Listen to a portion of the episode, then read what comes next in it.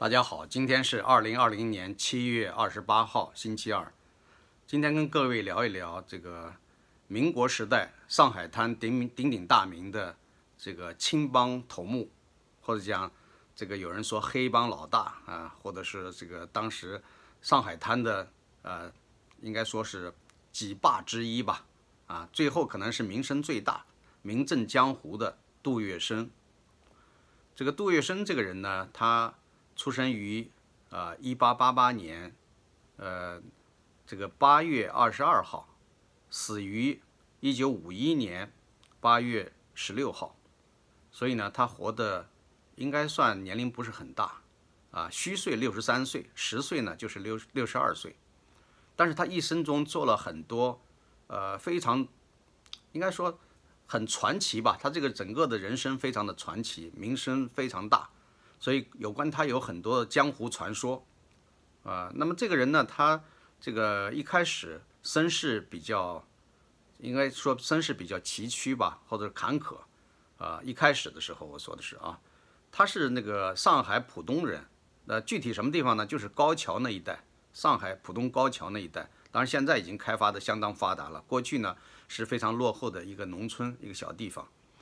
那么他四岁的时候，他的父母都不在了。 所以呢，他是被他的继母啊、呃，还有一个后来就送给了他的这个呃舅舅父舅母啊、呃，就是他由他舅舅和舅妈两个人来抚养他。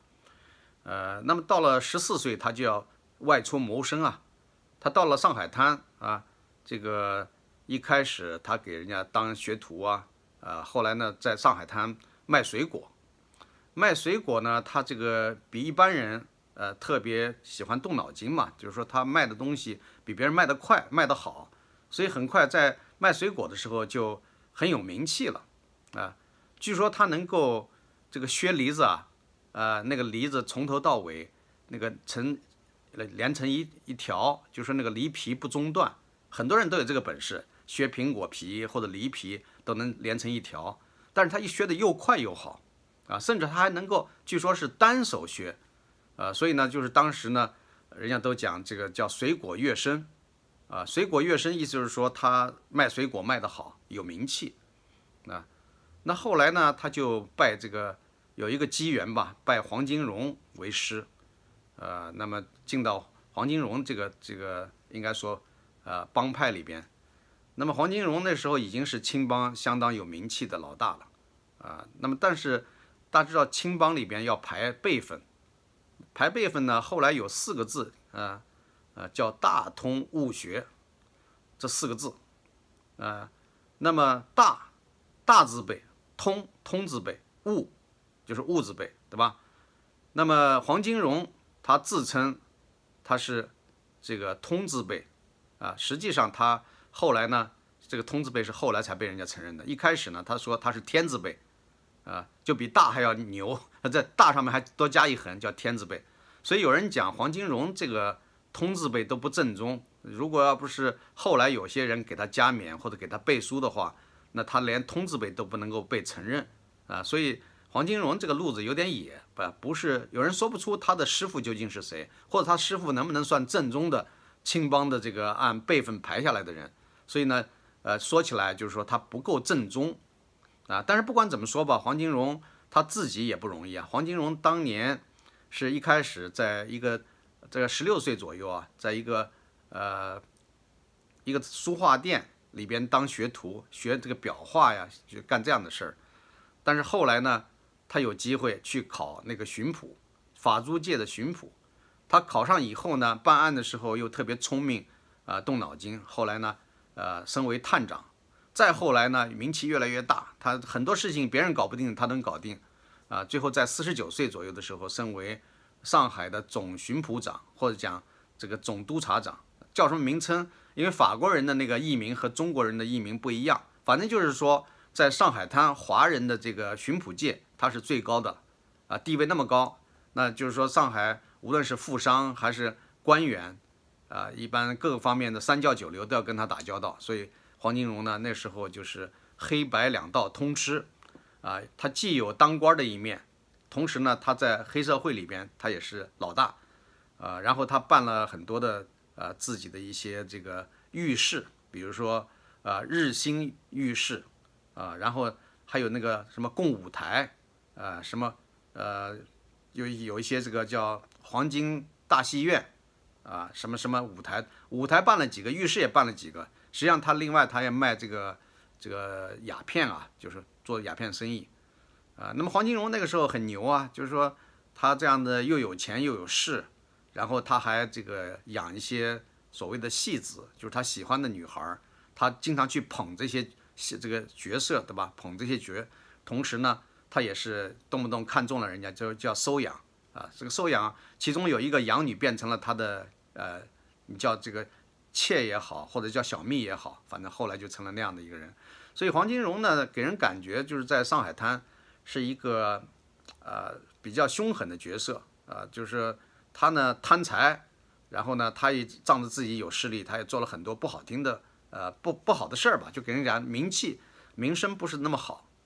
但是杜月笙呢，一开始在他手下做，那时候一开始年纪也小，呃，就是给他呃跑跑腿，比如端茶送水啊，干些杂物啊。但是他比较机灵，啊、呃，比较受他的那个太太的喜欢，黄金荣的太太很欣赏他。结果有一次呢，呃，是有一个。 有一批货丢掉了啊，就是说这个鸦片被人去偷走了，或者是劫走了。那么这个时候呢，别人都搞不定，呃，杜月笙说我可以把它追回来。哎，这个杜月笙的太太啊，不是黄金荣的太太会觉得，哎，这个小伙子他还这么自信啊。那说好啊，让他试试啊。结果他真的把这个事办成了，追回来了。追回来以后，呃，因为太太在黄金荣面前说好话，所以黄金荣一高兴就给了他两千大洋。 让杜月笙这个等于是得赏了嘛，但是黄金荣呢，就动了一个心眼儿，他就跟自己手下说：“你们盯着这个杜月笙，看看他拿了两千大洋以后他怎么花。”结果发现呢，他并没有去吃喝嫖赌。这杜月笙呢，拿着这两千大洋跑回他原来有人说在十六埠码头那边卖梨卖水果，这个认识的那些穷兄弟、那些小流氓地痞啊，跟那些人过去。 在一起混嘛，所以他把自己得到的两千大洋基本上都分掉了，都给别人了，他自己并没有得到多少好处，啊、呃，所以呢，这个底下的人把这个情况向黄金荣一报告，黄金荣说：“这小子看来不是一个凡角，如果你要是吃喝嫖赌的话，就跟一般的人一样，但是他这个人，呃，这么有心计，而且这么重义气啊，把过去一块混的人，不管关系远近，他都给人家散钱。” 所以他是觉得这个人将来有出息，可能他说我将来死了以后，这个人可能就是在上海滩能够成为一个呃大人物，他当时这么说的。结果呢，没想到世事难料啊，呃，十年之后，黄金荣的地位已经被杜月笙所超越，啊，这就是他没想到杜月笙这么厉害啊。当然也有人说黄金荣还不够呃毒辣，就是像中国有一些说这个呃。 津津乐道的一些东西叫什么？叫呃无毒不丈夫，对吧？呃，就是说，如果要是讲你要是看到一个人在有些方面超过你，将来可能会呃成为超过你的更大的人物，那有的人事先就会斩草除根，就把他除了，或者至少不要他在自己身边啊、呃。但是黄金荣显然还不是那样的人，不是那样的小人。但是在中国呢，很多人都很欣赏那种小人，越毒辣越狠，觉觉得越能做大事。 啊，所以这就是中国的那种毒辣的文化，比厚黑学还要无耻。厚黑学已经够无耻了，当然厚黑学里边也包含这样的思想的毒素。然后呢，呃，杜月笙后来不是慢慢的名气越来越大，杜月笙他很会交朋友，所以江湖上流传的就是黄金荣爱钱，张啸林呃能能打或讲善打，就是善打就是狠角色啊，他学过武功。 啊、呃，所以呢，动不动就跟人打架斗殴，甚至杀过人，这是张啸林干的事儿，对吧？但是呢，说杜月笙啊、呃，喜欢结交人，就是这个朋友多啊、呃，所以呢，那个时候大家都觉得杜月笙能成大事儿啊。其中有一个故事啊，大家流传的比较广的，就是杜月笙跟章太炎交往的事儿。大家都知道，章太炎是清末民初的国学大师啊、呃，非常有名的，对吧？ 这个当年跟孙中山他们搞同盟会啊，如何如何啊，就说就是名气非常大。但是据说呢，他有一个侄子在上海，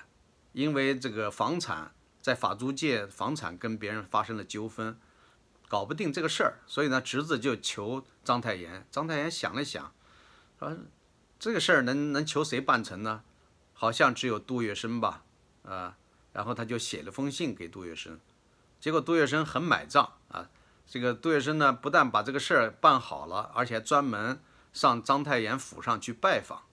拜访呢，除了对章太炎毕恭毕敬以外，呃，这临走的时候，这个章太炎一发现那个一个茶碗底下压了一张纸，那张纸呢是两千大洋的银票，钱庄的银票，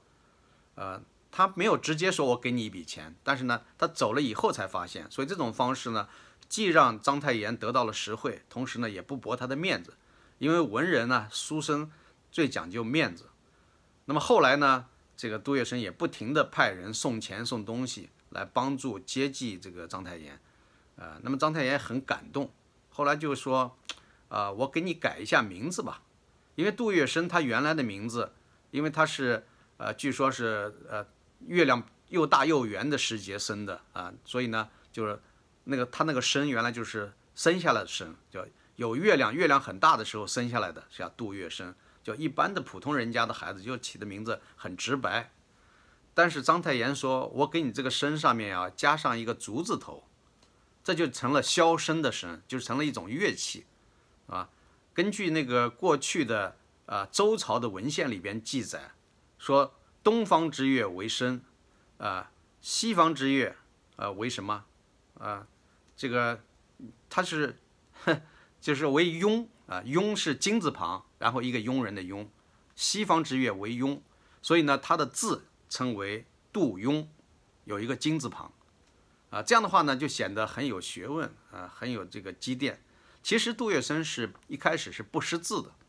但是后来呢，由于章太炎给他改了名啊，这个起了一个字号，啊，同时呢又为他修家谱，把他的家谱本来是一个很普通的人家，往上。 追溯几百年、上千年，就变成了名人之后。其实这个完全是鬼扯，根本没有什么直接的证据，只是一个估摸的。就好比你姓杜，如果五百年前那个姓杜的有名的人物是什么了不起的人物，那就是那个姓杜的人物的后代。他是这样的一种牵强附会。当然，这个呢，有人理解为是章太炎对呃杜月笙这个人，觉得他这个人呢，就是人品不错啊、呃，对他有一种感恩之心。 呃，很欣赏这个人，就愿意为他做一些这样的事儿，所以呢，这样的话使杜月笙的自信心大大的提升。本来是出身平微，没有什么底气，见了人可能都有怯三分，但是现在呢，自己在上海滩打拼出来一片天地，同时呢，在文化上又有这些大文人学者给他呃加了一些内涵，然后他呢又搞了这个杜家的祠堂，他要修缮杜家祠堂，搞盛大的典礼。落成的时候。 把上海应该头面人物都请去了，啊，所以呢，这样的话就整个他的这种声势已经超过了黄金荣，超过了张啸林，啊，那么张啸林呢，他是通字辈的啊，这个他是比较正宗的通字辈的，啊，然后黄金荣不是很正宗，就是说，呃，他也勉强算是通字辈的，啊，但是呢，杜月笙是晚一辈，是悟字辈啊，就是觉悟那个悟，悟字辈。 啊、呃，那么有还有一个传说呢，说蒋介石当时的这个蒋中正，在一九这个二一年，他曾经在上海滩，啊、呃，他想发财嘛，他想发财，据说目的是为了筹措经费，想搞革命，然后呢，在上海证券交易所啊、呃、跑来跑去当掮客，后来呢，他一九二二年的时候，这个赔的非常的厉害，就把钱赔光了，赔光那时候他又。 想到广州去跟孙中山去搞革命，但是呢，一方面债主催上门不让他走，另一方面他连去广东的盘缠都没有。在这种情况下呢，他就要加入帮会来减轻这种压力，啊、呃，所以呢，他去啊、呃、拜谁呢？拜黄金荣。那么黄金荣呢，收了他的一个门生贴，那个贴呢叫红贴，啊、呃，底下署的名字是蒋志清，蒋志清是当时蒋中正用的名字，啊。 也是他原来在家乡时候常用的名字。那么收了这个红贴，据说后来当蒋中正成为国民革命军的总司令，啊、呃，已经成为中国的一大枭雄之后，啊、呃，后来又有机会，呃，这个黄金荣就把这个红贴原贴返回给蒋中正。这样的话的意思就是说，当时没有举行正式的拜师仪式，呃，因此呢，也没有成为正式的徒弟。这样的话呢，就形成了一个朋友。原来是，呃，曾经历史上有过可以认定的这种师徒关系，但是呢，黄金荣主动的就是把这个师徒关系抹去，成为朋友关系，啊、呃，这是一种解读了。据说蒋中正呃看到这个回帖。 啊，把这个红贴拿回来了，很高兴。那么以后呢，也是在不同程度上帮助了黄金荣，这是一种说法了。另外一个版本是说，呃，当时真正拜师啊，他虽然蒋中正去蒋志清拜在黄金荣门下，但是呢，呃，实际上他真正的师傅是杜月笙。啊、呃，关于这一点呢，这个蒋中正可能也没有避讳。就这后来很多人记述写这段历史的时候，都说当时。 蒋中正跟杜月笙关系应该是非常的接近，因为黄金荣那时候是大佬，可能还没多少时间去管这个呃蒋志清，而蒋志清平时跟从跟的比较多的是杜月笙，受到的影响也主要来自杜月笙的影响，所以从这个角度上来讲，这样理解也是可以的。但是按照杜家人的说法，就是杜月笙的大女儿，呃，这个叫美如美如啊，杜美如说，她说这个她父亲说过。 啊、呃，这个帖子呢，本来是在他的保险箱里边的，但是后来有一次不知道为什么，保险箱里边的其他东西都在，唯独这个帖子没有了。所以这个说法呢，就是说，呃，这个当年蒋志清投靠的师傅，实际上真正的是杜月笙，而不是黄金荣，啊、呃，就是没有说返还帖子那回事。但是那个帖子后来是被蒋中正自己派戴笠啊、呃，因为戴笠跟这个杜月笙来往非常的密切。 呃，经常到他们家去，但是到他们家去是不是有办法能够打开那个保险箱呢？是这个戴笠自己打开呢，还是派他的特工人员打开的呢？这情况我们就不清楚了。因为据说有一次是他们全家离开，离开以后回到家之后才发现那个保险箱实际上是被人动过手脚的，啊，那么这样的说的话，还是有可能是戴笠派他手下的真正高手把打开保险箱。 保险箱把那个帖子拿走的，啊，这两种说法其实也不重要了。其实说来说去就是蒋中正到底要不要认一个青帮老大做师傅，到底是黄金荣还是杜月笙？其实这一点已经不重要了，啊，那么他们关系都很密切，这个都都知道。再加上呢，说那个时候啊，就是说杜月笙手下门生很多啊，有人说他连这个字都不识，怎么会门生很多啊？这个。 江湖上也讲这些收徒嘛，所以他那个时候他成立了一家叫恒社，是一九三四年建立的。到一九三七年，那么短短几年的时间里边，啊，他就已经是收了五百七十多人，啊，就说这个速度非常快。除了恒社以外，呃，黄金荣那边也有一个社啊，那个那个社呢，他这个叫什么社？我来看一下啊，因为他这个社的名字后来改来改去啊，叫中信社。 忠诚的忠，呃，信用的信，叫忠信社。忠信社到了一九，到了日本人投降之后才改为荣社，啊、呃，光荣的荣，就黄金荣那个荣。在那之前呢，啊、呃，他就叫这个忠信社。忠信社也是收了几百人，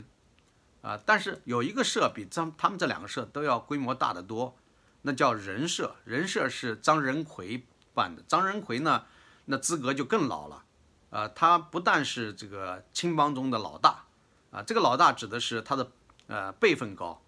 因为刚才讲了是大通物学四个字，对吧？他是大字辈的，啊、呃，大字辈那当然要比这个黄金荣、比张啸林都要高，对吧？但是后来黄金荣不服，据说黄金荣自己说他自己是天字辈的，那天比大还多一横，啊、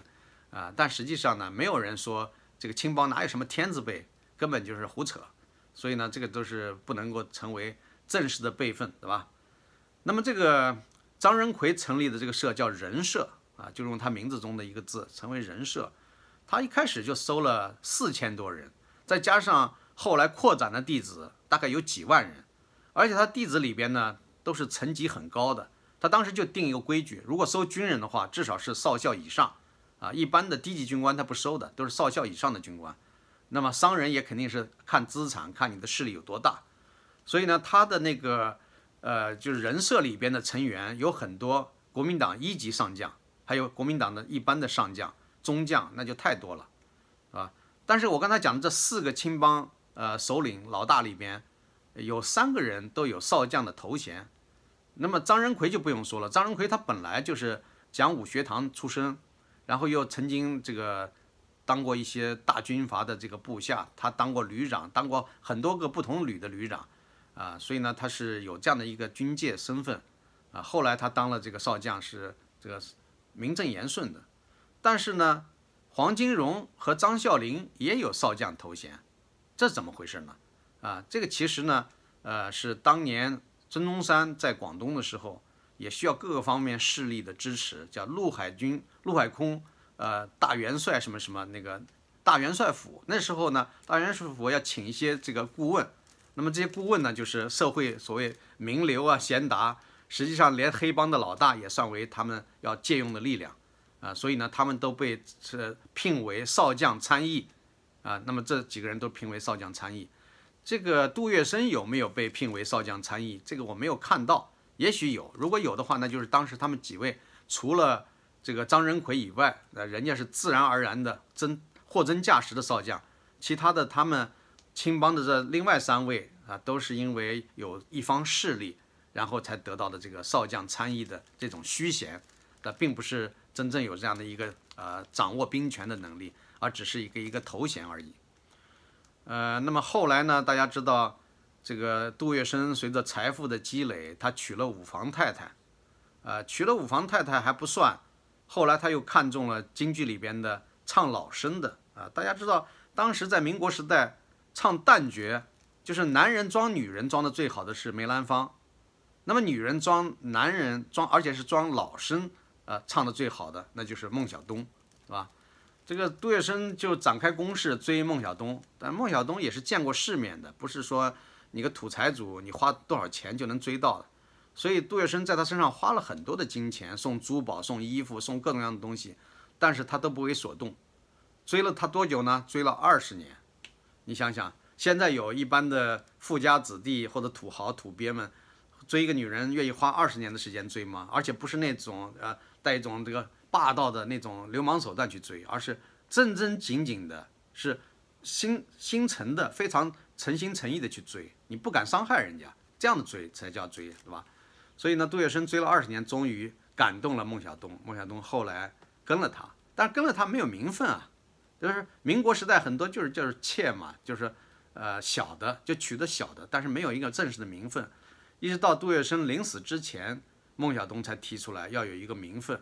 那么后来在病中的杜月笙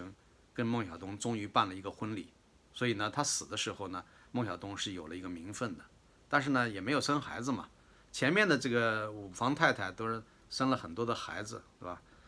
这个前面呢生生的主要是儿子，到后来，呃，到了这个后来的四太太，啊，那应该如果讲五娶了五房太太的话，那么除了这个四太太以外，第五位那就应该算孟小冬了。所以我刚才讲这个五房太太应该是包括孟小冬，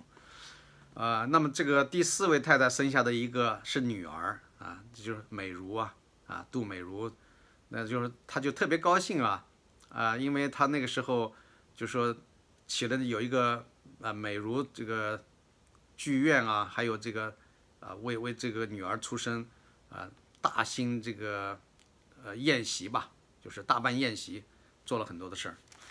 呃，然后这个杜月笙他一生中呃有人说他这个杀害共产党，那就是四一二所谓的四一二屠杀，其实在这之前。 在四月十一号那一天，他做了一件什么事呢？就是上海工人，这个上海总工会的理事长，就是领导上海工人运动的有一个人，姓汪，啊、呃，叫呃汪什么涛吧，啊，我的现在名字都有点忘了。那么他当时呢，他也原来也是青帮的人，所以呢，也算是杜月笙曾经的手下的小兄弟，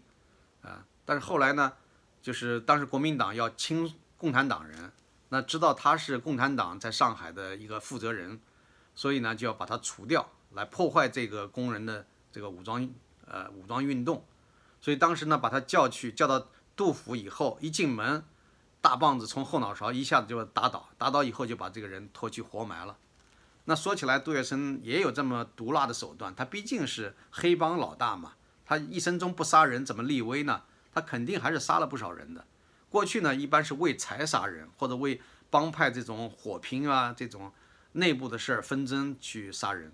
但是后来两党之争，就杀共产党，他是这个是最明显的一个案例啊。那么杀了这以后呢，一四月十二号，蒋介石就已经在全国来杀共产党了，清除共产党。所以这个是配合蒋介石做的事情。那么后来呢，在抗日战争时期，啊，杜月笙是不喜欢日本人占领上海的，所以呢，他躲开了，他到了上海，在上海待了，啊，不是到了香港，在香港待了几年，以便躲开日本人要叫他做事。张啸林留在了上海，成为日本人的这个，呃，怎么讲呢？就是说，应该成为一个汉奸吧。而且他原来做梦是希望当浙江省省长或者上海市市长，但是呢，日本人还没有来得及宣布，或者还没有打算给他当这个官的时候，就被他部下有一个司机，啊、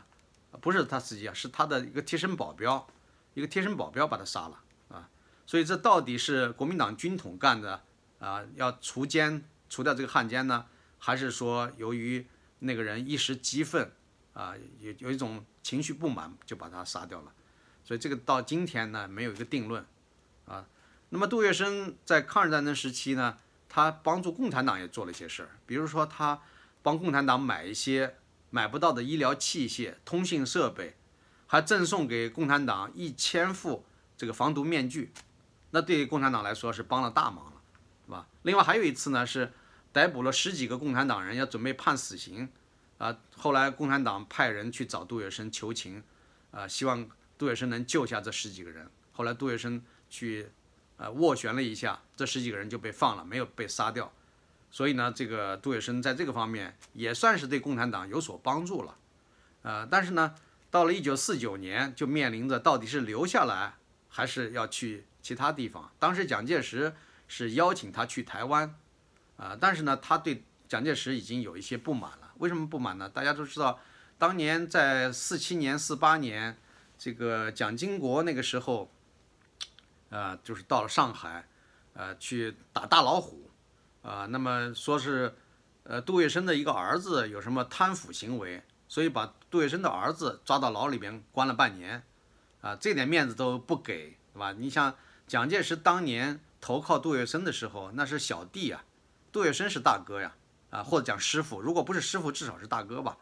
啊、呃，但是呢，居然到后来连这点面子都不给，所以呢，杜月笙是心里有气的，再加上。日本人投降之后，他回到上海，他在上海的声望很高，各方的势力都要靠他来摆平。他也的确帮国民党做了很多的事情。他心想，劳苦功高，如果按劳奖赏的话，也应该给他一个上海市市长或者上海市副市长。结果什么都没有，啊，这个吴铁城立即就被任命了，任命为上海市长，连副市长里边都没他的份儿。所以呢，杜月笙也很失望。那么他到了这个想来想去，他不想去台湾，啊、呃，那么大陆方面就是杜月笙去了香港之后呢，这个周恩来又写信，据说毛泽东写信，到底是周恩来写信还是毛泽东写信？在我看来，周恩来写信的可能性大一点，因为周恩来是三教九流，过去结交的面很广，在上海过去也是跟杜月笙的人打过交道的，啊、呃，毛泽东呢，他一般来讲不会轻易的给人写信，除非是真的有旧交，是吧？所以呢，是周恩来写信是希望杜月笙回到中国大陆，啊、呃，一定说会对他会善待他，就至少不会杀他，啊、呃，原来他走的时候他就怕嘛，就怕把他杀掉，啊、呃，那么另外呢，那个台湾的国民党也不断的派人到香港，希望说服他，让他全家去台湾。